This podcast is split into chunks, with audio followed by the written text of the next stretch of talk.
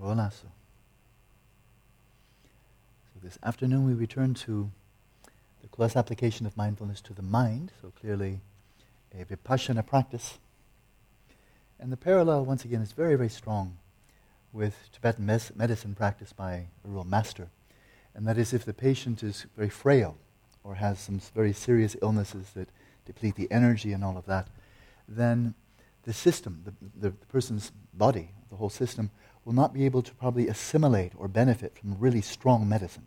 It, it just won't, it won't be able to take the impact. So therefore, very gentle medicines are given that don't have that, that deep a impact, not really powerful medicines, but they make a little bit of help.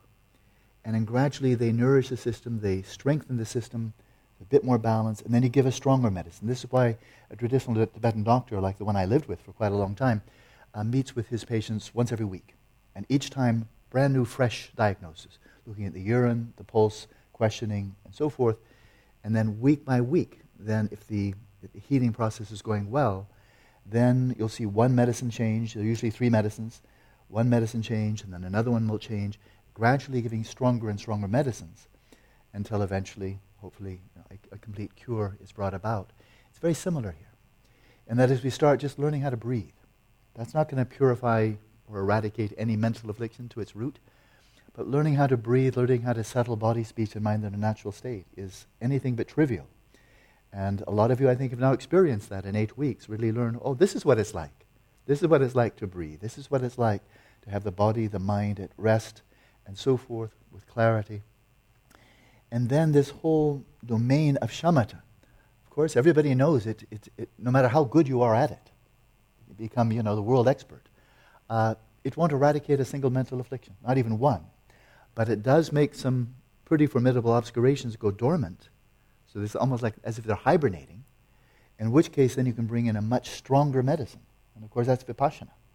And if, that, if that's working, if that does its work, and it's really more attenuating the mental afflictions, getting to a pretty deep level, then you just keep moving right on. And then you can bring in, for example, one route, very developmental, the stage of generation and completion. Very, very powerful.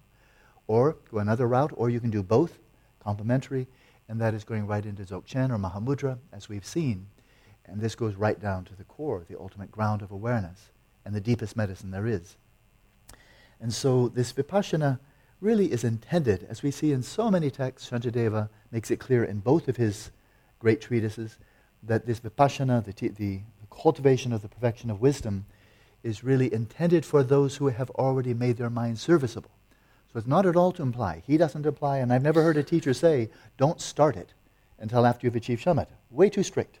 Never heard one teacher. I've heard, I've heard a lot of teachings over 42 years. Not one has said, oh no, don't touch it until you've achieved shamatha.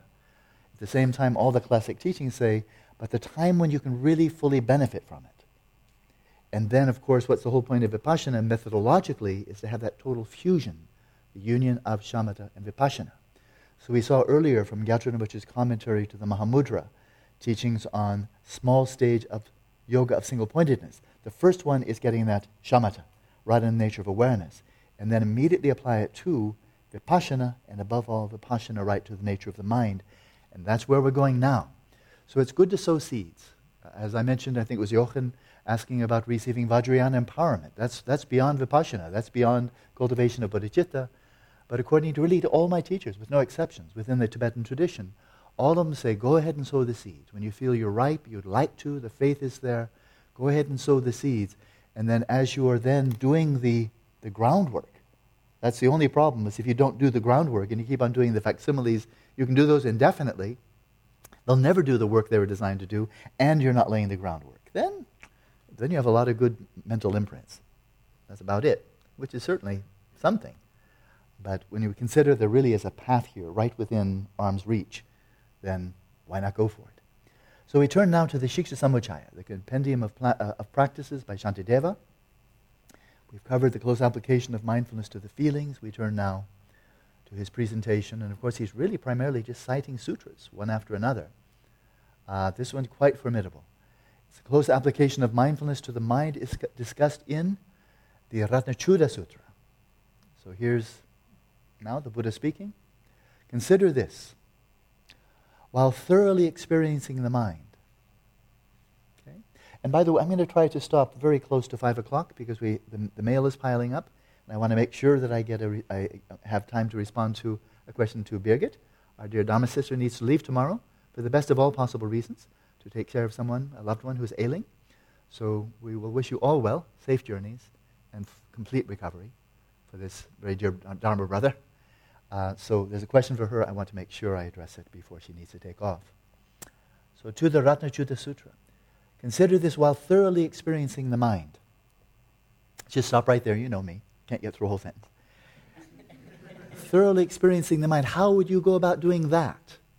Gee, maybe settling the mind would be a good way.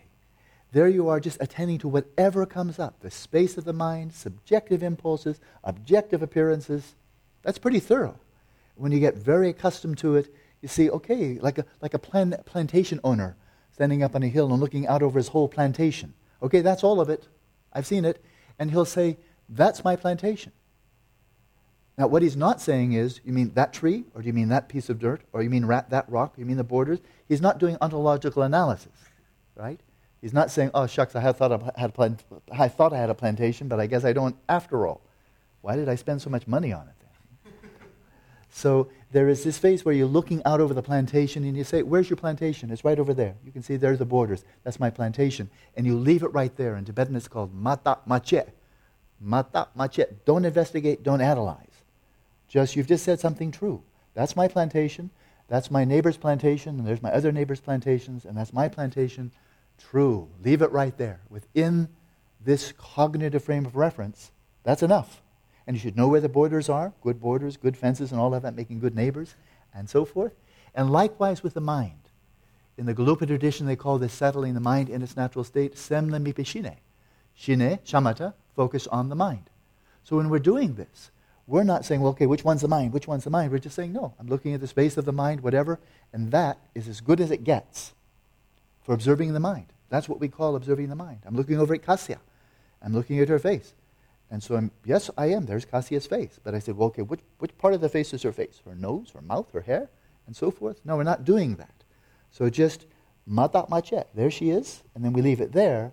Then if you want to probe into, okay, does it exist from its own side? Then you bring in the vipassana. So it's very important to see there is this phase which has its, legitim- its legitimacy, its truth. It's conventional truth, a relative truth,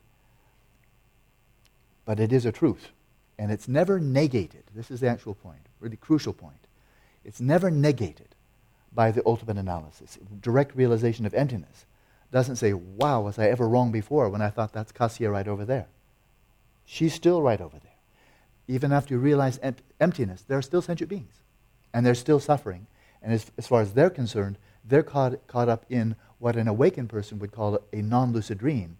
And for, for them, they're calling reality. Because that's as good as it gets. So, when thoroughly experiencing the mind, well, you can see just the perfect platform, the shamatha platform, is settling the mind in its natural state and maybe bringing in a bit, aware, a bit of awareness of awareness. So now we continue. While thoroughly experiencing the mind, what are those minds that become attached or hateful or deluded?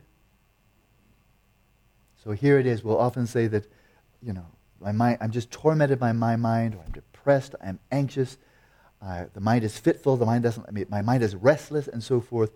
And so the mind because also becomes dominated by these, these three root poisons. But then he says, what are those minds? So now we're going into this ontological analysis, which we're probing in. Do they arise in the past, future, or present? Now, clearly, this really has a power to it a power to transform, a power to deconstruct your experience of your own mind. If and only if you actually apply this to your own experience of your own mind, and you don't just think about somebody else's mind and then write an article or win a debate. Okay? So these minds, and we all know that sometimes the mind is full of craving, attachment, and so forth. Other times, malevolent, hostile, aggressive, hateful. Other times, dopey, deluded, stupid, and so forth. So do they arise in the past, present, past, future, or present? Any mind that is past has vanished. So it can't be that. Vanished means not there anymore. Whatever is in the future has not come. Don't have to worry about that. And whatever arises in the present doesn't, does not last. So when your mind does become dominated by any of the mental afflictions, probe right into it in that way, posing these kind of questions. See if you can find that mind that by its own nature really is attached, hostile, delusional. See if you can find it. Kashyapa, the mind is not to be found is not found to be present inside, so inside your body, for example, or outside, or both inside and outside. Nowhere to be found in space. Kashyapa, the mind is formless, undemonstrable, which means you can't point to it. You can say, ah, you can't do that. You can't say, oh, there it is. The mind is formless, undemonstrable, intangible, devoid of a basis. So this whole, this is why sometimes I, I get such, mm, how do you say, passion arising when I hear these heavy, heavy terms like these are the underlying neural mechanisms of the mind, as if they found really the basis of the mind. And all they found is the correlates. So I say, wait a minute, wait a minute. That's what he's saying here. It has no basis. Correlations to neural activity, of course.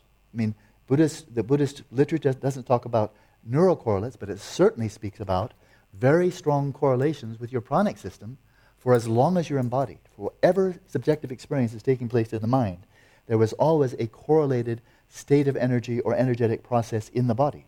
That's classic Buddhism. So the whole notion of mind-body correlation is very specific and detailed right down to the what, whatever type of experience you have. Realizing rikpa, there's something taking place in the body, right? The prana going into the bindu at the heart. Experiencing anger, malice, compassion, realization of emptiness. No matter what it is, from the grossest to the most sublime, as long as we're embodied, there is something taking place. One would say in modern medicine, there's a, neuro, there's a neural correlate. Something's happening in the body that's correlated to that. In first person physiology, we speak about the movements of prana. But to say that there's a correlation doesn't mean that one is really the ontological basis for the other, and that's what he's critiquing here. It's devoid of a basis, it's invisible, unknowable in terms of really finding it, and without any location, not inside the head, the heart chakra, it's nowhere to be found. Kashyapa, Kashyapa, here's a powerful statement coming. Kashyapa, the mind has never, has, the mind has never even been seen, is not seen, and will, and will never be seen by any of the Buddhas as something existing in and of itself, really observed. Apart from phenomena that arise from mistaken identification how can one know the kind of process of any, of anything, that has never even been seen, is not seen, and will never be seen by any of the Buddhas? Kashyapa, the mind is like an illusion, for it apprehends many kinds of events by way of unreal conceptual projections. Unreal means they're not really there from their own side. Kashyapa. The mind is like the current of a stream, for it does not remain, but arises, passes away, and vanishes.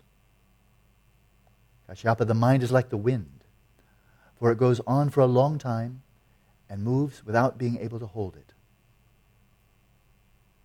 Kashyapa, the mind is like the radiant light of a lamp, for it arises independent upon causes and conditions. Kashyapa, the mind is like the sky, for it is temporarily obscured by mental afflictions and derivative mental afflictions.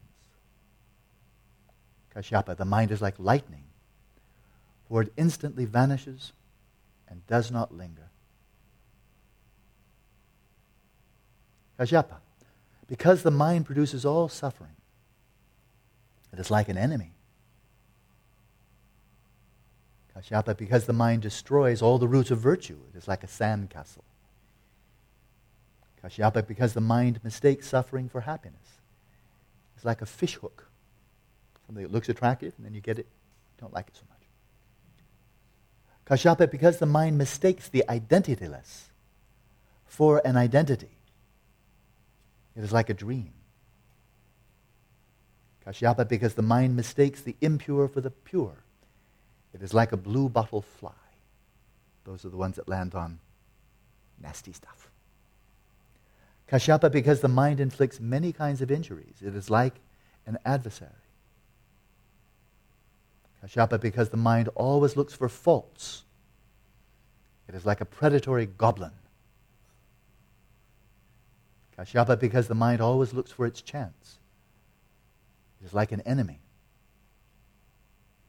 Kashyapa, because the mind is imbued with attachment and hostility. It always vacillates. Kashyapa, because the mind robs all the roots of virtue, it is like a thief. Kashyapa, because the mind is attracted to forms, it is like the eye of a fly. Kashyapa, because the mind is attracted to sounds, it's like a battle drum. Kashyapa, the mind is attracted to smells like a pig that likes disgusting odors. Kashyapa, the mind is attracted to tastes, like a maid who eats leftovers. Kashyapa, the mind is attracted to tactile sensations, like a fly stuck in a dish of oil.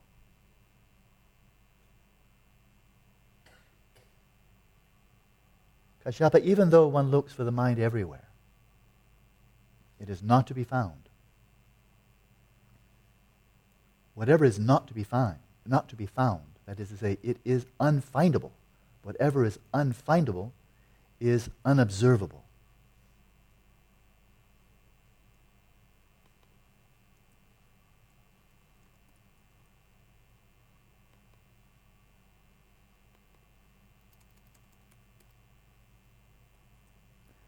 Whatever is unobservable does not arise in the past or in the future or in the present. Whatever does not arise in the past or in the future or in the present really transcends the three times. Whatever really transcends the three times is neither existent nor non existent.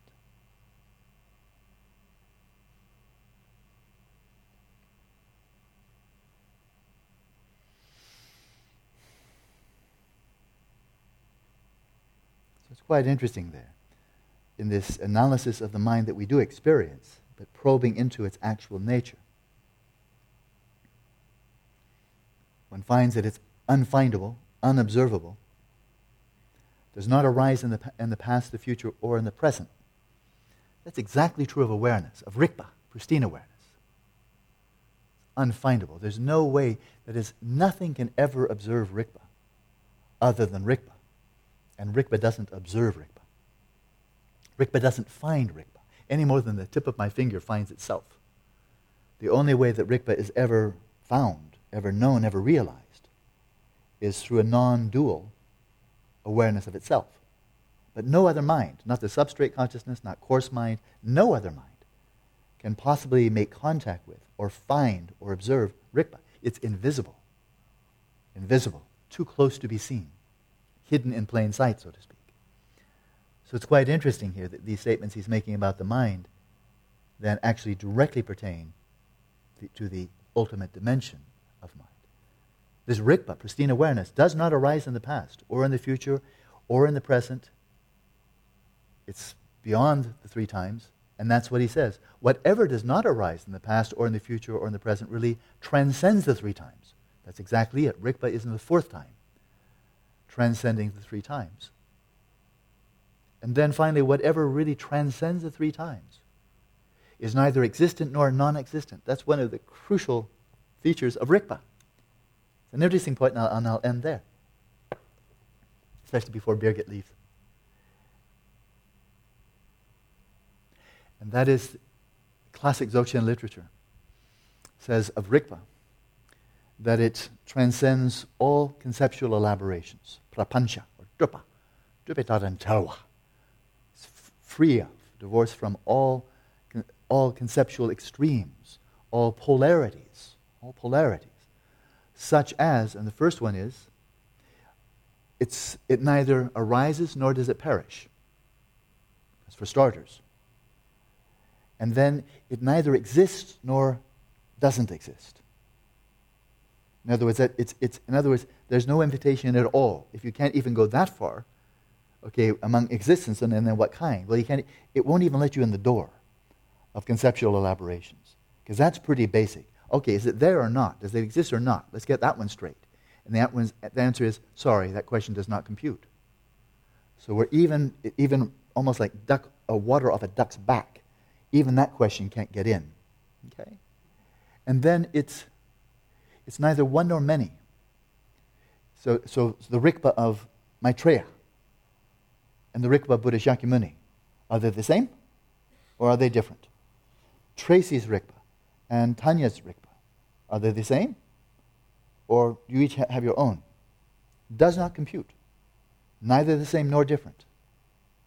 Don't go to either one. So even the notion, oh, it's all one, which is very appealing and, and, and it reflects, it's a natural articulation of many very deep and authentic experiences. This is deeper than that because you can't even say it's all one versus all two. It doesn't lend itself to numer- numerical categorization. Right? And then finally, no going, no coming. It's free of going or coming. Transcends that. So, why I wanted to raise this, and this will be the last point, we go to meditation, is the question with my Gelugpa training, which I, I cherish. question arose to, in my mind a long time ago. Madhyamaka, a central Madhyama, Madhyamaka theme, Prasangika Madhyamaka, pinnacle of Buddhist philosophy, by wide, not universal, but by wide consensus in Tibetan Buddhism. That all phenomena, conditioned phenomena, unconditioned phenomena, have no inherent nature of their own. They arise independent upon conceptual designation. In other words, there's nothing there, subjectively, objectively, or anywhere else, that already exists independently of any conceptual designation whatsoever. There's nothing. And they'll, they'll say from the, the mi- most minute elementary particle, this is straight out of the classic literature. So they call it an atom, call it a quark, whatever you like, but the most minute particle of matter up to the mind of a Buddha. So that's a pretty big bandwidth. They, I think they tried to cover everything there in that bandwidth. And they say this from the most minute, mi- minute particle of matter up to the omniscient mind of a Buddha there is nothing there that exists by its own inherent nature. It's all empty of inherent nature. So, how do these phenomena arise? Independence upon conceptual designation. In other words, they can be said to exist only relative to a cognitive frame of reference. And that cognitive frame of reference is, is activated by conceptualization. By this is this, that's that. Okay? That activation of the observer participant. Right? But you cannot speak of anything having any existence whatsoever, independent of a, this cognitive frame of reference or conceptual designation. Right? That's the statement. Now, true or false, but that is the statement. So then the question arises. With my 20 years of Gelugpa background, and then having then roughly 20 years of Dzogchen background on top of that, but one of the questions came on early is, what about Rigpa? Comes the Gelugpa to debate with my Dzogchen master.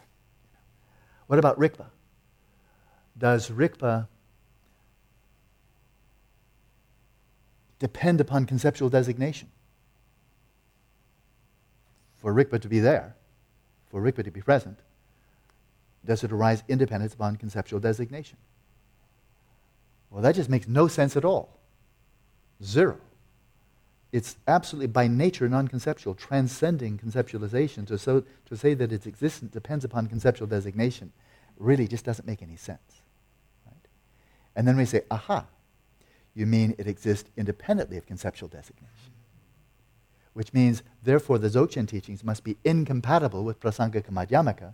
Therefore, Padmasambhava and Tsongkhapa have a real problem with each other. So, which is it? Does it exist inherently by its own nature, independently of conceptual designation, in which case you're refuting Nagarjuna, let alone Chandrakirti and Shantideva and Tsongkhapa and so forth, or does it arise independent upon conceptual designation, in which case you've just refuted Dzogchen? So which one? And apart from Miles, who knows the way out of that conundrum? How do you get out of that? You know, don't you? I think you do you, will gravely disappoint me. I'm going to have to have to shave the other side of your head if you don't. Punishment. Nicola, what's the way, what's the way out? Which, what's the way out here? Because His Holiness Dalai Lama and many, many, Dudjom Lingpa, his teachings on emptiness are completely in accordance with Prasangika Madhyamaka. I will say that.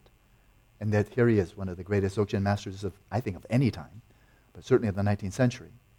So the teachings on Dzogchen, are they incompatible? The, the Dzogchen teachings on Rigpa, are they incompatible with Prasangika Madhyamaka? Because they're saying Rigpa does exist independently of conceptual designation, which means it's inherently existent, and therefore Nagarjuna is wrong. Or are the, are the Dzogchen teachings of Rigpa internally inconsistent because the Dzogchen teachings say it's completely beyond conceptualization. So what's the way out?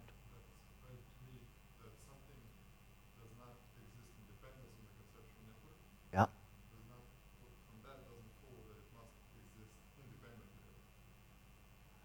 That seems like if it, if, if it doesn't depend upon a conceptual network, I think that does mean that it doesn't it exist without dependence on the conceptual net- network. If it doesn't depend, that means it doesn't depend, which means it's independent. I don't see any way out of that conundrum. Somebody else want to you can keep continue thinking. Who can help me out here? Because I, I really I want I cling I'm attached to following Dzogchen and I'm not willing to abandon Tsongkhapa or Nagarjuna or the Perfection of Wisdom Sutras. Mark, Mike, Mike, Mike. That's it. That's it. Yeah. It's, it's just, and I did give it away, but he was the one that picked that up. Yeah, and probably other people did as well. Mike said the way out of this is just to take seriously and literally what the Dzogchen teaching said about Rigpa in the first place. It does not fall into either category of existent or non existent. Therefore, to ask in what manner is it existent, dependent upon conceptual designation or independent of conceptual designation, what part of the earlier statement, didn't you understand? Right? And, and Mike got that right. Exactly. That you're working, when you're asking that question, in what manner does Rikpa exist? Dependent upon conceptual designation or independent of conceptual designation, there's a built in assumption, and that is it does exist, which means you've already planted it within a conceptual framework in which the word exist means something. But who defines the meaning of the word exist? Conceptual minds. The word exist does not define itself. This is really important. It kind of seems like it does. Like it's either really there or not. But not so simple. Look at different philosophical traditions, East and West, throughout the ages. Look at modern psychology, modern philosophy of mind. Look at physics. Look at physics. Does a tachyon exist? A tachyon is a particle that travels only faster than the speed of light. Does it exist? Does, black, does dark matter exist? If it exists, then, you know, why can't you measure it? And so forth. And so the only point here is uh, it's no criticism of any of these systems, but it is to say that none of the terms we use define themselves, and that includes the fundamental demarcation be, between to be and not to be, to exist and not exist. Even those, even those two categories don't define themselves. They haven't already defined themselves, so we simply come and discover them but rather the very categories of existence and non existence are ones, they're categories conceived by the conceptual mind, and moreover, different conceptual minds conceive of them in different ways. And that's the way it is. So, that being the case, Rigpa does not fall into any conceptual category conceived by any conceptual mind. It transcends them all. Then one might wonder, well, then why talk about it at all if it transcends all words and all concepts, which is the a statement that you just find hundreds of times in Dzogchen literature. It transcends all speech and all conceptualization. Then why do people keep on talking about and conceiving about and writing about Rigpa so extensively when what part of transcending words and concepts don't you understand? And I think you know the answer to that too. Steph, what's the answer? I think you do. You know, you're just not coming to mind. Yeah. Why use words if, if not to describe something? If the words are not, no good, for describing the nature of Rigpa, then what, then, but these are really wise people. These are not fools that just, you know, they forgot, you know. So what other use might words be for in using words relating to Rigpa? Quite, quite. Not a best approximation, not quite. No. A little bit different angle. Elizabeth? Say again? Yeah, exactly that. Pointing. The, the philosophical term is instrumental. Instrumental. The words are a tool, so the finger pointing to the moon. The, no matter how, how large a, ter- tome you write, like the, the seven treasures of Longchenpa, some of the, really, some of, perhaps one could say the greatest classics in the whole tradition of Dzogchen. Uh, tremendous mind, tremendous insight, and tremendously large. These, this is a large body of literature. But no matter how many words are there, none of them capture it. But oh, from every single sentence is designed like medicine to point you there, to get you there, as an instrument to move you towards that realization yourself. It's instrumental. It's 501. I'm going to try to keep my promise. Let's go into meditation.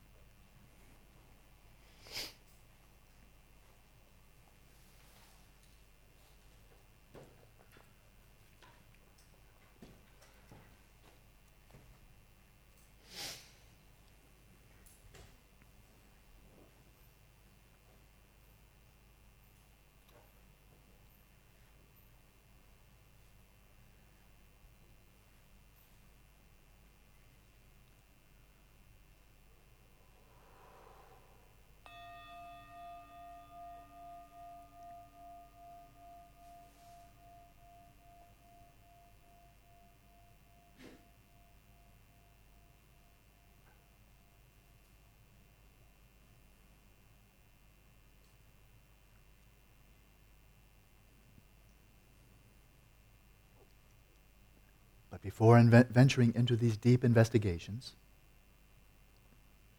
we take the gentle and soothing medicine of settling the body, speech, and mind in the natural states and gently calming the turbulence of the conceptual mind, quieting the flow of rumination.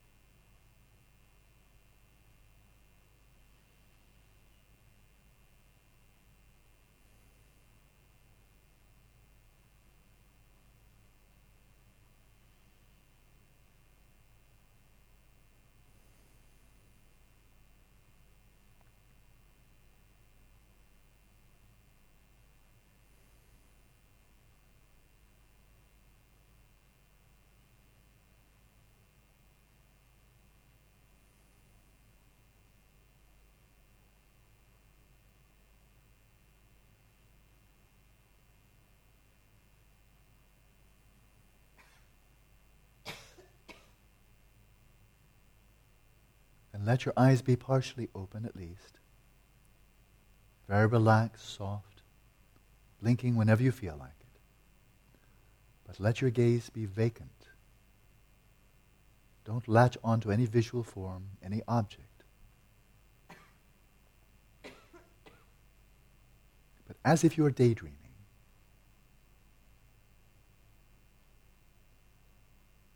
Let your gaze be vacant.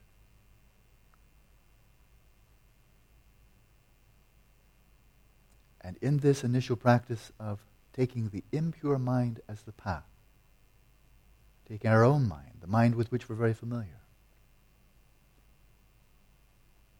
taking this as the path to realize shamatha. Direct your attention to one out of six domains of experience, turning away from the five sensory domains. So this is clearly not open presence. And directing your attention as single pointedly as possible to the one non physical domain. And that is, of course, the domain of the mind. Attend to that space of the mind and whatever arises within it so just like looking at someone's face and recognizing, yes, that's Kasia's face, that's Mike's face. And it's a valid recognition. In a similar fashion, look at the face of your own mind.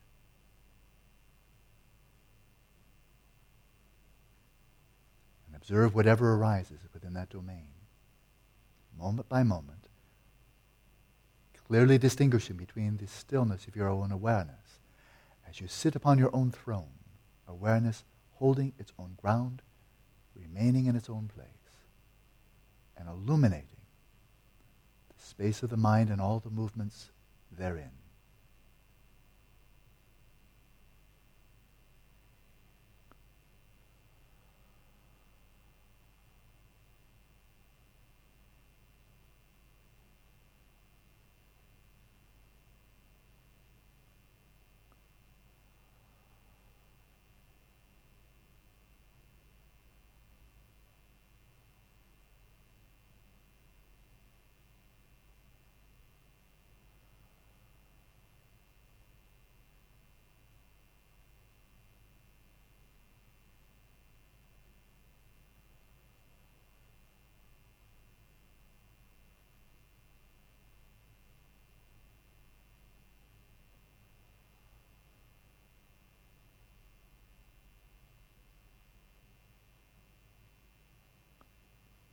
A falcon kiting into the wind, but remaining stationary with respect to the ground. Face into the wind of the flow of thoughts, memories, and so on.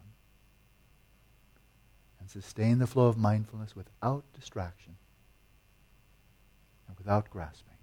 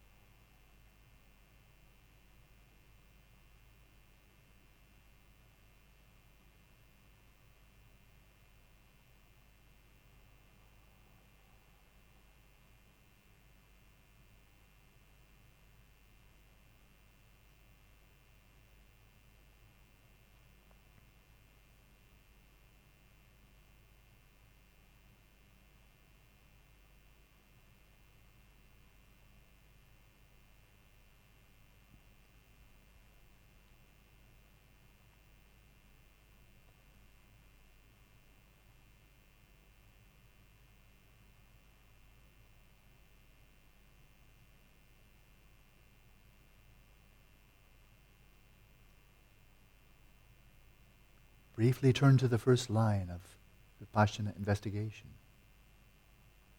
In terms of the space of the mind and whatever arises within it, is there anything that is stable, unchanging?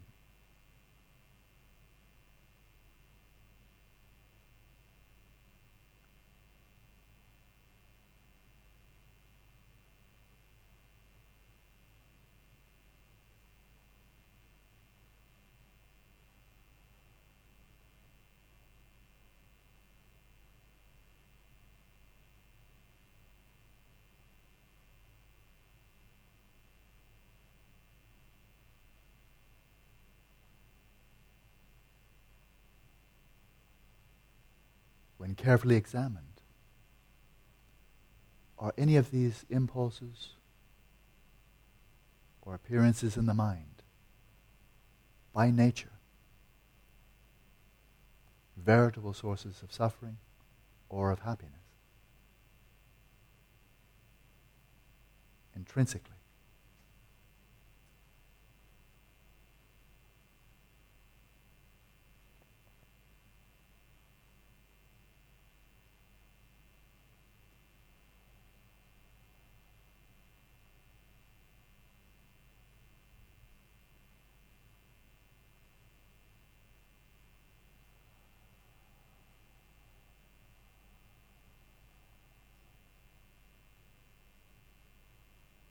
And anything whatsoever can appear to us as mine if we grasp onto it as mine. My country, my planet, my friend, etc. But it's mine only because we grasp it as such. Is that true for the space of the mind and the contents? Is there anything here that by nature belongs to you? That is really yours by its own intrinsic nature? Or does it appear to be yours only because you grasp onto and identify with it?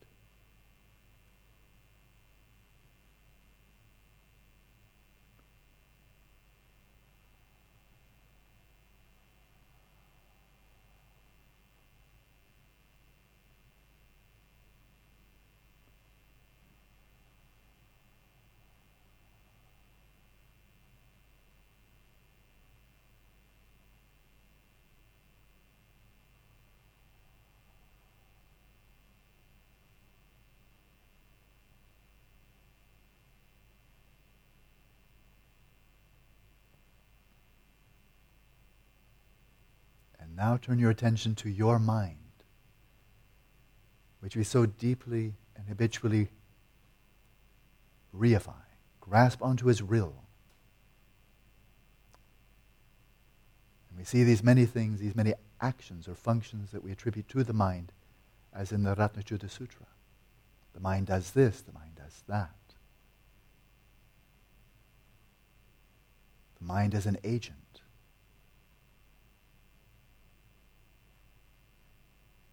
Mind that has these many functions, these many qualities.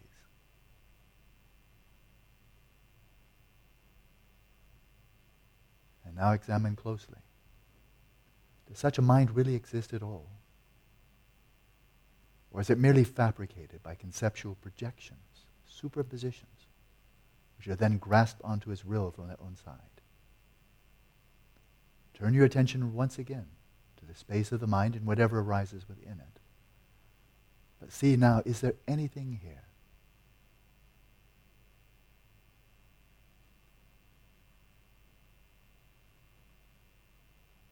That really is the mind.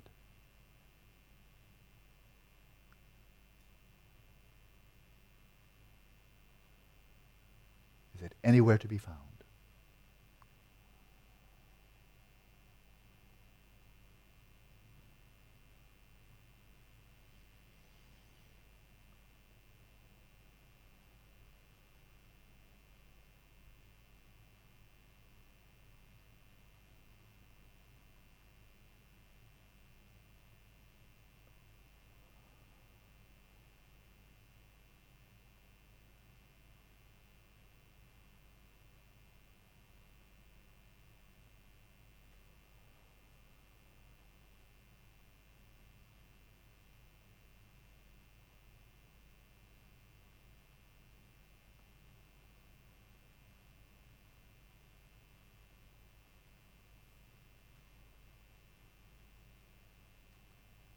If the mind really exists, it can't be in the past or the future, it must be now.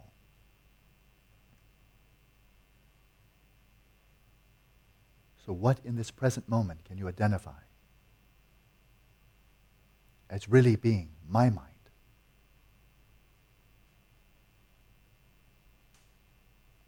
Has it not already vanished by the time you bring out the label?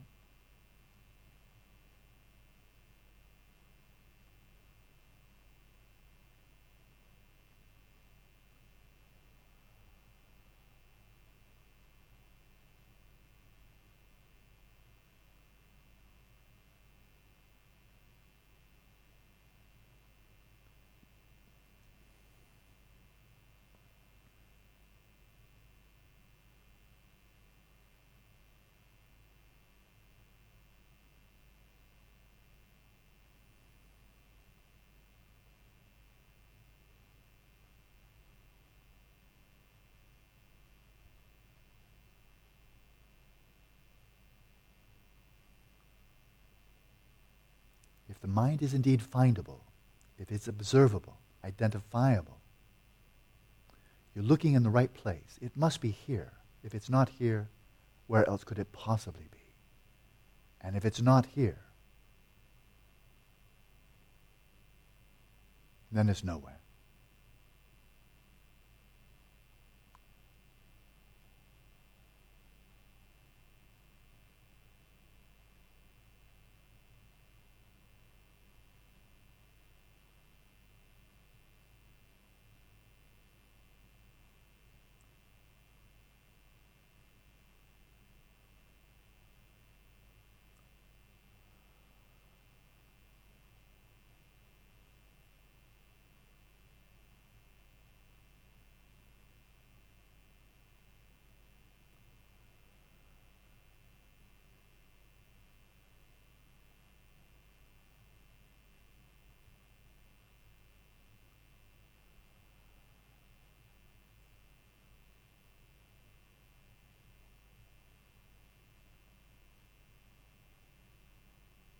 Is there anything here really, as we attend to what we call the impure mind, is there anything here that we can say from its own side, by its own nature, is pure or impure? Or are these merely conceptual projections on something that's not there at all?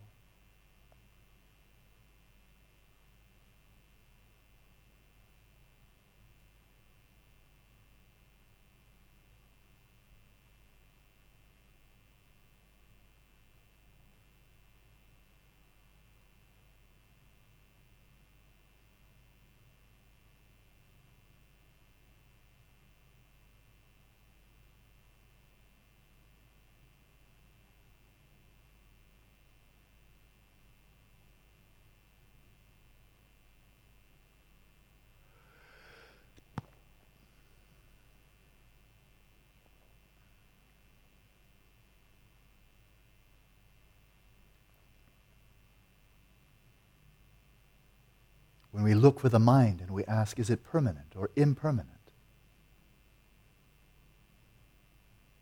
Is there anything there by its own nature that is either permanent or impermanent? Or are these two simply conceptual projections?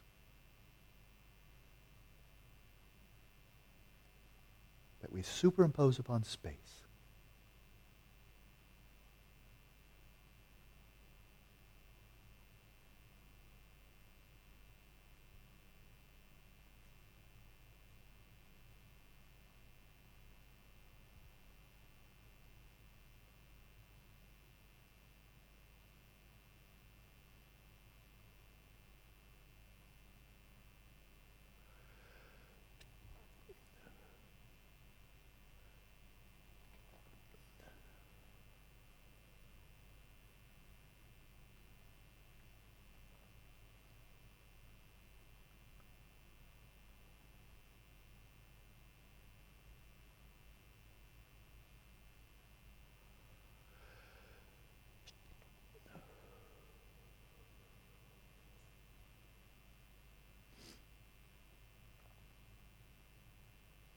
We ask of the mind, is it by nature suffering, dukkha, or sukha, happiness?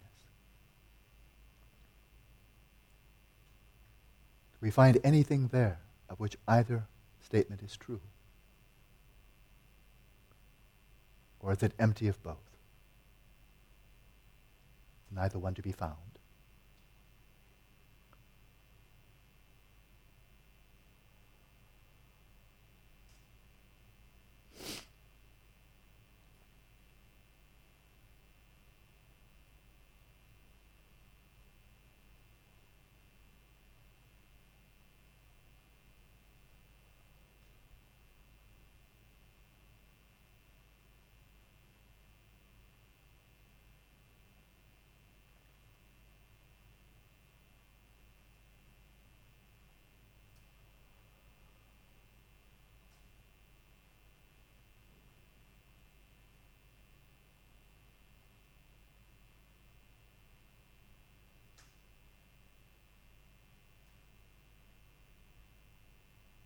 Finally, when we look for the mind itself,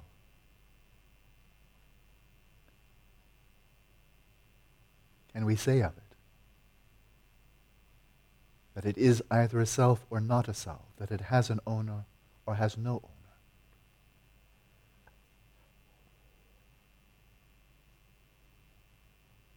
Or are these two simply conceptual constructs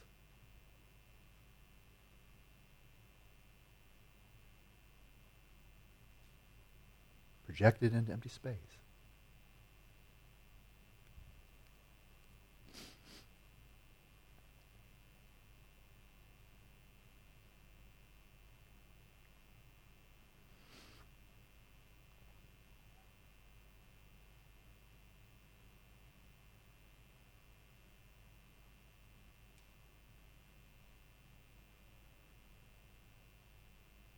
That which is nowhere to be found and has no attributes of any kind.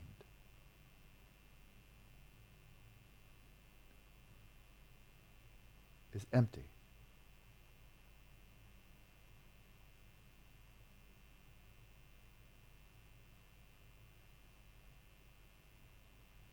So rest in the awareness, the knowing of the emptiness, the unfindability of your own mind.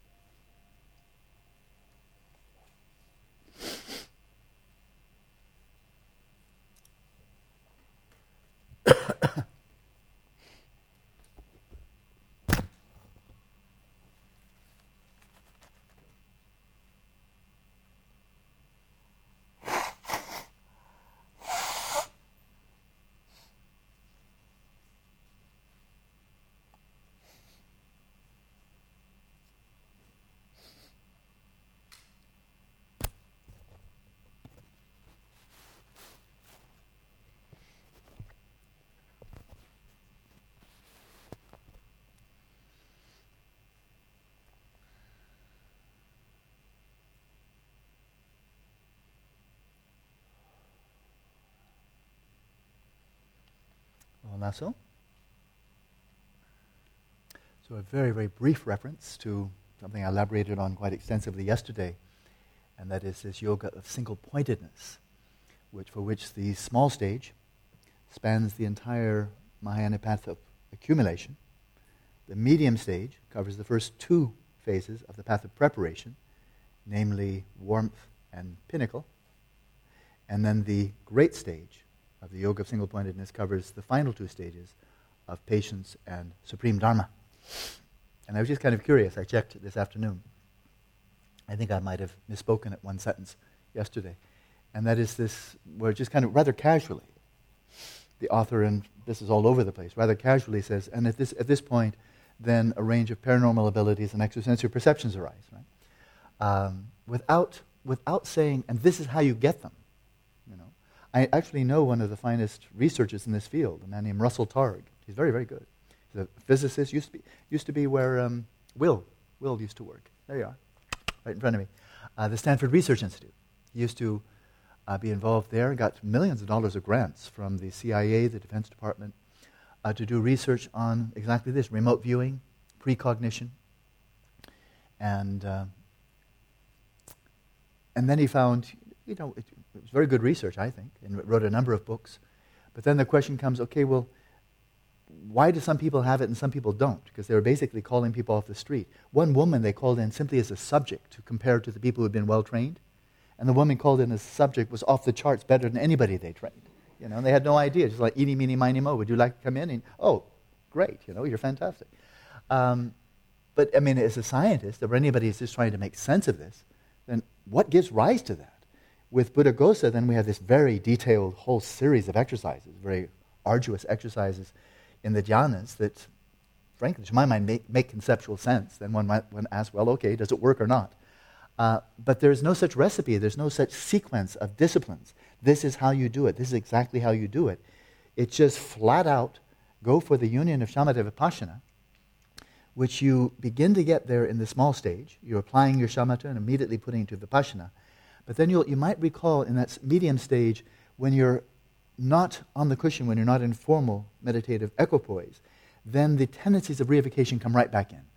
It's almost like you're lucid when you're on your cushion, but as soon as you're off the cushion, you're not lucid. Or as if you're sober when you're on the cushion, and then you just, as soon as you get off, you, you're drunk, you know? Like you fall off the wagon, so, so to speak. And so he, remember, he says that. And then as you're moving along the stages, small, medium, great stages of the Mahayana path of accumulation, through this, you're moving through the small stage of the yoga of single pointedness, then you're getting more and more consistent. So that, that is, you're getting more clearly, more definitively, decisively when you're on the cushion in meditative equipoise, but then it's starting to flow over more and more into the post meditative state. So t- t- by the time you get to the middling state, this can be very short, so don't worry. The middling state or the medium state of this yoga of single pointedness, now you're in the stage, the, the path of preparation. Not bad. Path of preparation. And you might recall, for those of you who studied this, that the culminating phase of the path of accumulation is characterized by what are called Zuntuki Kambaji, the four legs, the four foundations of miraculous activity. Zuntu, or siddhis. So you're developing those four legs, but right through this process of the union of shamatha vipassana, as it deepens, deepens, deepens, and gets clarified, or how do you say, you're removing the veils of conceptualization so that by the time you get there to the, the path of preparation, the medium stage of the yoga of single pointedness, this is where these siddhis, the, the paranormal abilities or siddhis, and the extrasensory perceptions are just arising spontaneously. So it's quite, quite interesting.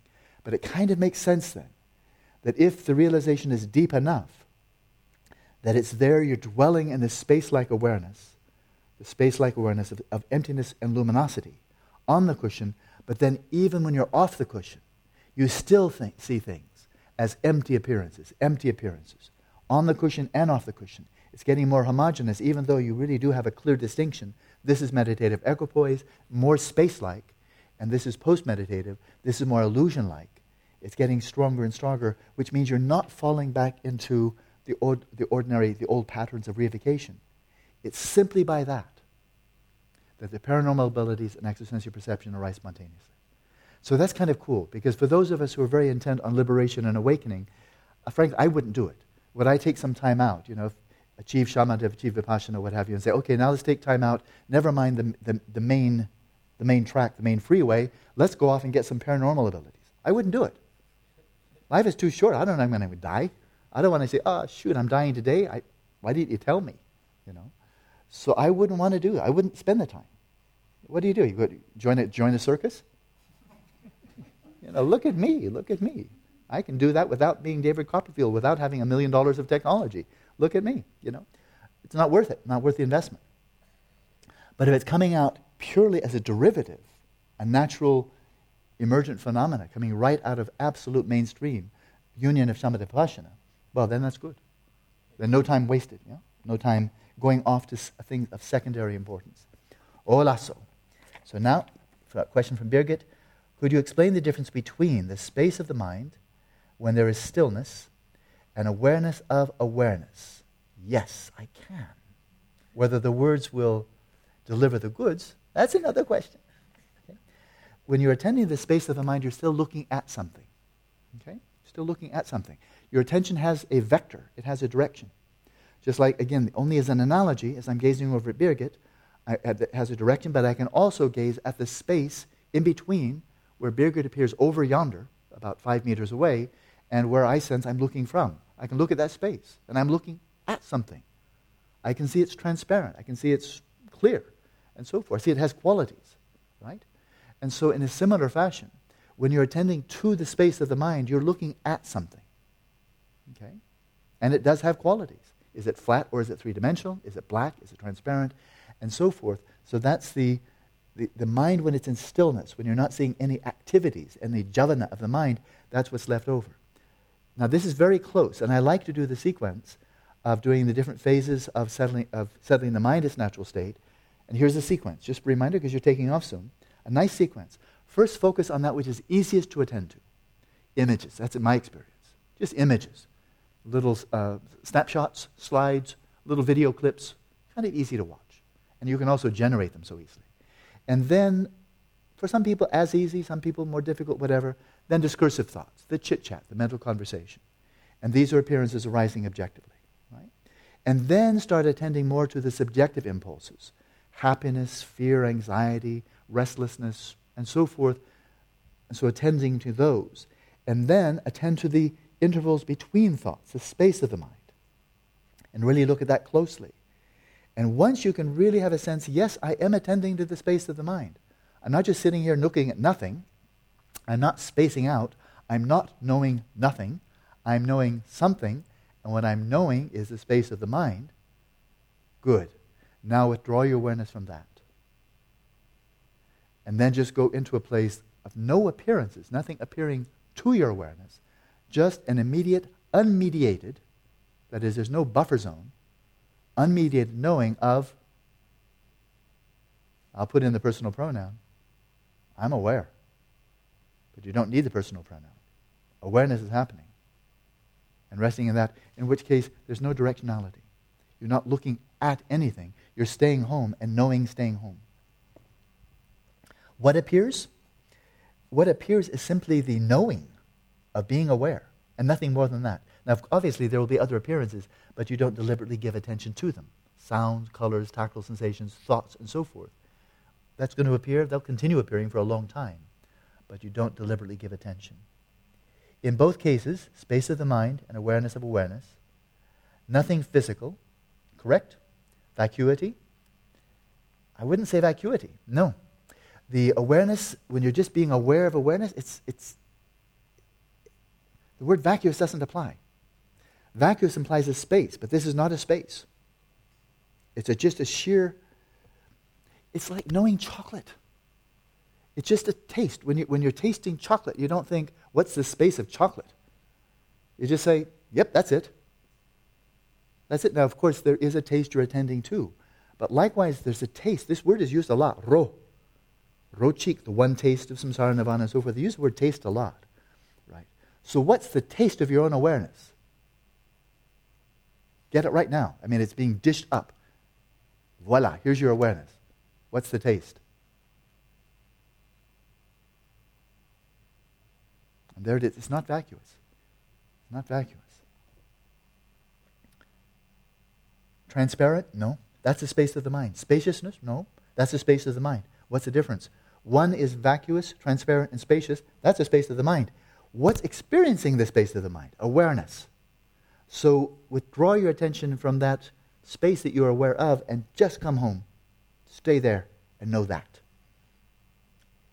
In the attention revolution, you mentioned the amount of time you practice to get to be to a certain stage.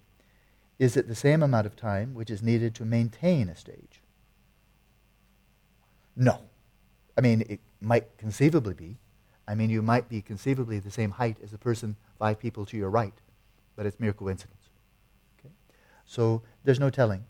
And also, uh, it's good to be aware that when one is really developing along the path of shamatha, it's almost certain that you'll get these pre-tastes, like seeing a preview of a movie that's not coming out for another month, or maybe six months or a year, if it's supposed to be a blockbuster. So you'll have spikes. If you're on stage two, for example, you may have spikes of stage three or even stage four. The stage four, you remember, oh, that was a really good session. And then it wasn't. Next, it's stage one. You know. and, then you, and then you come back to your median. Okay, what's normal? Not a crummy session, not a really good session. Okay, that's where you are. But you'll probably have some bad sessions on occasion, weather, indigestion, whatever it is, emotional turbulence, eruptions of the mind will have a sense of throwing you back. But then when you're settling in, relaxation, stability, vividness, then you'll have a spike up. One stage, maybe even two stages up. Oh, that's what it can be like. And then just gradually you find, oh, it happened twice this week. It happened six times this week. Oh, it didn't happen three times this week because I was normally there. Okay? That's how it moves. Choppy, choppy, choppy. But then once you've achieved it, how long will it take to kind of stabilize there? That varies so much, I can't say. It depends on one individual to another. How gifted. I mean, how long does it take? When I was learning piano, I'll be really short because I know I ramble on. But when I was first learning piano, I had a target. I had something I really wanted to achieve. Uh, and I wanted to be able to play to my satisfaction, that I would find it beautiful, the first movement of Beethoven's Moonlight Sonata. It's not that hard, but it's, ex- it's exquisitely beautiful. And I thought, if I can play that, then, then all that time practicing will be worthwhile. If I can sit down and play that. And I really wanted to. And eventually I could. I couldn't play it like Arthur Rubinstein, never will, but I could play it so uh, well enough that, that that's really beautiful. You know? And so it's like that. So, but then once you learn how to play it, can you stabilize it? Well, yeah. Keep, keep it current. Keep it current. And then you won't just play it well once in a while, you'll play it regularly. But then, having said that, I would say I have a, a really moderate gift for music. Not bad, but not exceptional. I, I don't think I'd ever make a living unless I wanted to live as a pauper. But other people, being very gifted, they could, they could get there quickly and then stabilize quickly. Then it's just a matter of, okay, where's your gift? Okay? So, one once shamat has met you, do you do you intensive practice to main, do you practice intensively to maintain it? Do you easily lose it or, if, or, or not? Well, for that one, and, if you, and I, I assume you're re- referring to the actual achievement of shamatha, access to the first jhana, then rather than calling on me, little nobody, I will cite His Holiness Dalai Lama. He said, if you've achieved shamatha, there's no reason you should lose it in this lifetime, unless you're just an idiot. And most people are not. Most people are not. And the thing is, you've, you've gotten something of great value. You know it's a value. It's not because you believe in Buddhism or you have a great you know, reverence for some lama. If you've achieved shamatha, you know, whoa, I wouldn't sell this for all the money in the bank. I wouldn't sell this for anything. This is more precious than anything I've ever found anywhere at any time. So it's just common sense. Now, in terms of your lifestyle, activities, and so forth, don't do anything that might imperil your maintaining this. Do whatever's needed. Like Gen Lamrimpa, if necessary, live under a rock on five kilos or ten kilos of, of brown flour every month. Good call. Rather than going out and getting a job and then losing your shamatha. Right? So, uh, what, he's, what he's saying here is that once one's achieved shamatha, then it's quite durable. You should be able, with, you know, without having to be in strict retreat all the time. That's also the other extreme. Don't get drunk, don't have brain damage, don't ride motorcycles, at least without a helmet. Don't do that. Probably give up the motorcycle. I know it's tough. Where's Jerry? I know it's tough. So, in any case, protect it. But you need to be in strict retreat the rest of your life? No. Something in between. Be sensible. Oh, yeah. And I agree with you. Six, six, Shikshasamuccaya is a wonderful text. Uh, it is so rich. And we've just had one little snippet, maybe 5%, maybe 3% of the whole text. It really needs to be translated all over again. Because the earlier one, and, and I, I say this with no criticism. I mean, I'm just scholar to respected scholar. The people translated it did it 80 years ago. And they translated chitta as thought. And this is the, something like the, rec- the contemplation of thought. Not a very good translation, you know, but then hard when you're 80 years ago. Who are you going to consult? So if my translation is better, well, we know exactly where to look. It's not because I'm smarter or a better translator, really, than those people 80 years ago. I just had these wonderful lamas. So that's it. But um, yeah, I hope, I mean, Vesna and I, my wife and I were hoping to do it ourselves, but she is a professor. She's so busy. And then I just keep on talking, you know.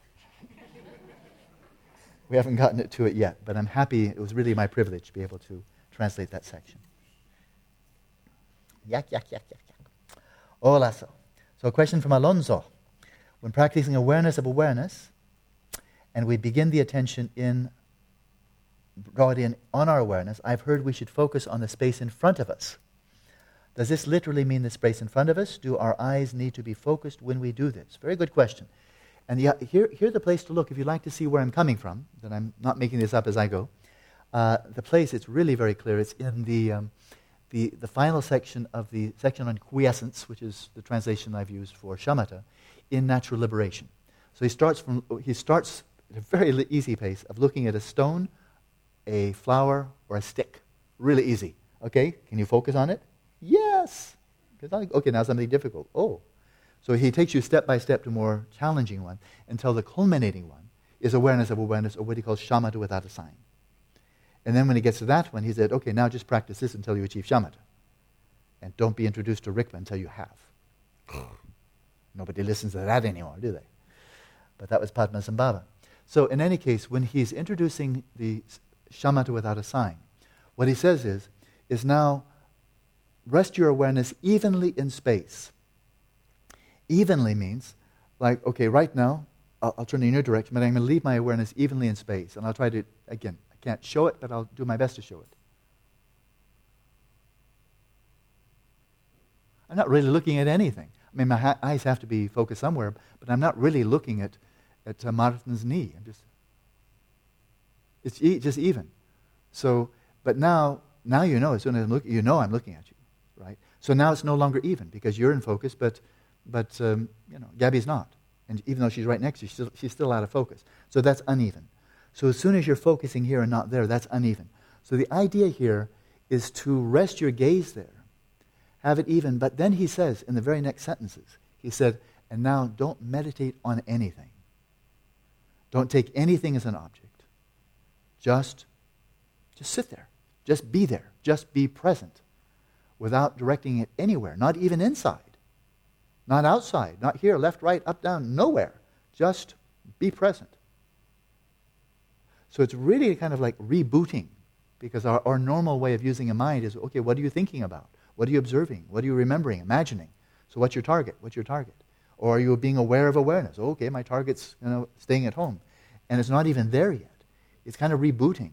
So you're not attending to anything. At the same time, you're not just going belly up, like you know, spaced out, totally present, but without any particular directionality. And then once you've done that, just resting there without an object, Okay? Now what? Are you aware of anything? Yeah, I'm aware of being aware. Okay, good. I want to focus on that. Okay? And then let your eyes be as relaxed as possible and really do your best not to focus on anything. And if that's difficult uh, doing this in a well lit, well lit room or even a softly lit room like this one, then do it in the dark for a while until you just get the, you get the hang of it. Um, and then also to everybody, don't set your expectations too high. Don't set the bar too high. Feeling if I'm doing this right, then suddenly maybe I should, all appearances should vanish, or I should experience something really bright, or I, I should, should, should, should. Forget all the shoulds. And that is, if you're just resting there and you are knowing, being aware,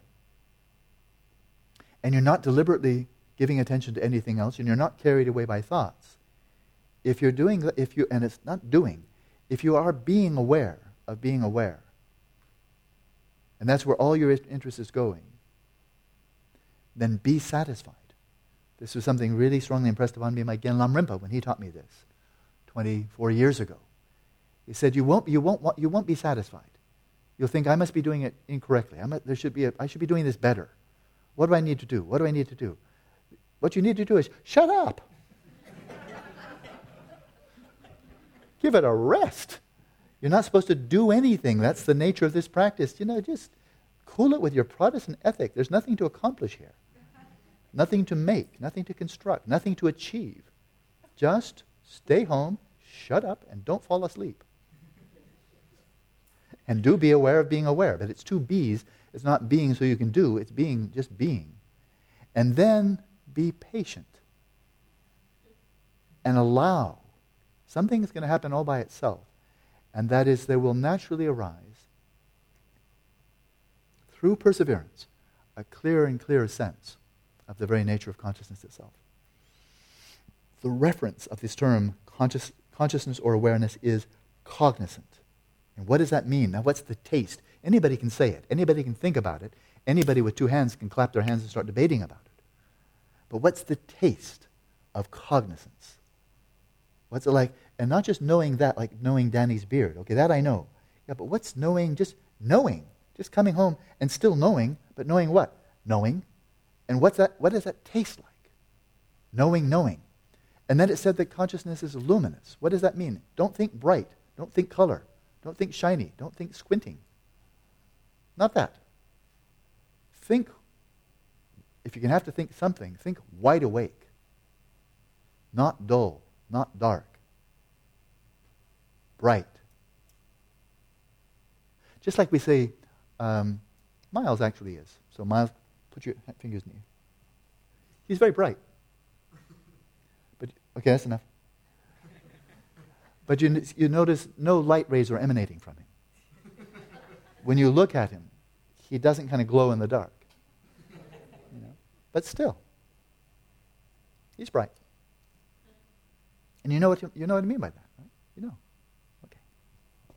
Hola, so. So, this one, I think I've learned the handwriting by now. Quite distinctive. It's very neat. Therefore, it has to be a woman. Men almost never have neat handwriting. Once in a while, I suppose. Any advice on how to relate to others experiencing the wrath of samsara? And they're getting beaten up, I presume without seeming insensitive with our knowledge of mental afflictions, impermanence, emptiness, etc. That is, I can't tell a friend to stop grasping and having attachment to get over a stolen car or heartbreak. Oh, yes, you can. Sure, you can. You can. oh, you're not a Buddhist? Oh, well, we Buddhists don't do that kind of thing. but I, I, I pity you. I mean, you know, that might not work well. No, I think you're right. You better, unless you want to get slugged. Pow. How do you like that? So it's quite true. Uh, do we sympathize by saying, that's awful? Because now I know there's nothing inherently awful. so should we humor them? You know? Oh, you poor thing. Yes, do have attachment. Or give no, and, and tell them it has, when you, when you know that it's not inherently awful and it has no owner, the car is just a car, that would go over really well, wouldn't it? I've lost my car. It's just a car. It has no owner. I know it has no owner. It's not me anymore. That's the problem. it used to have an owner, and now it doesn't, at least not one I know, because I don't know where the thief is. That can give rise to an interesting debate. It's just a label and a conceptualization. Oh, yeah, other people would love that. a projection on the situation. Similarly, knowing that, that the new car is not a true source of happiness how can I genuinely rejoice with a friend? Yeah, so, so when your friend buys a new car and says, come and look at my car, isn't it cool? I mean, I, there was a friend I don't know, didn't know him well, never got to know him well, but uh, his pride and joy, he's a German fellow, very nice fellow, very good-hearted, very nice fellow, good, good guy. And his pride and joy was his $300,000 or 200,000 mark or euro uh, Porsche he didn't own a house so that he can own this car. Literally. He didn't own a house so that he can own this car. And he took me for the, a ride in a car, you know. And it has like 11, 11 airbags in all directions. And as we're driving along, he told me with, you know, real professional pride. It was really sweet. I mean, I have really nothing to criticize here. Here's a man who just really loved his car. And we're driving along on the Autobahn in Germany. And he tells me, in this car, I can drive into a brick wall at 60 miles an hour and we can walk away. And I said, let's not do that. Don't prove it. I believe you. I believe you. so, this is where the, the compassion of all the Buddhas come in because as, as you are for the pre- per- person who's just getting blissed out with their new car, so are all the Buddhas for us. You know, it's all a matter of just how awake are we. Um, but empathy, this, it's a very good point. And that is, if this is an innocence, I mean, is there attachment? Of course there's attachment. But is anything malevolent? Is this, uh, is this unwholesome behavior, non ethical behavior? To enjoy having a car, driving it safely, taking good care of it, and really loving having that car. Is that unethical? No. Is it a mental affliction? Yes. Sure, there's attachment there. Of course there is. But then when I'm sitting in the passenger seat and I say, and I, but thank goodness I don't have any attachment. No, I do. I have attachment to my own car. you know, it's an older, it's an older vintage model. Some people have actually say it's an antique, but well preserved. you know? So this is empathy. When you see it's nothing unwholesome, uh, if it's something unwholesome, a person enjoys inflicting harm. And I saw a woman interviewed not long ago. She won a um, she won the gold medal in, in boxing, in women's boxing. And she was interviewed to say, What drew you to boxing? And she, I quote her, Well, I just like to hit people.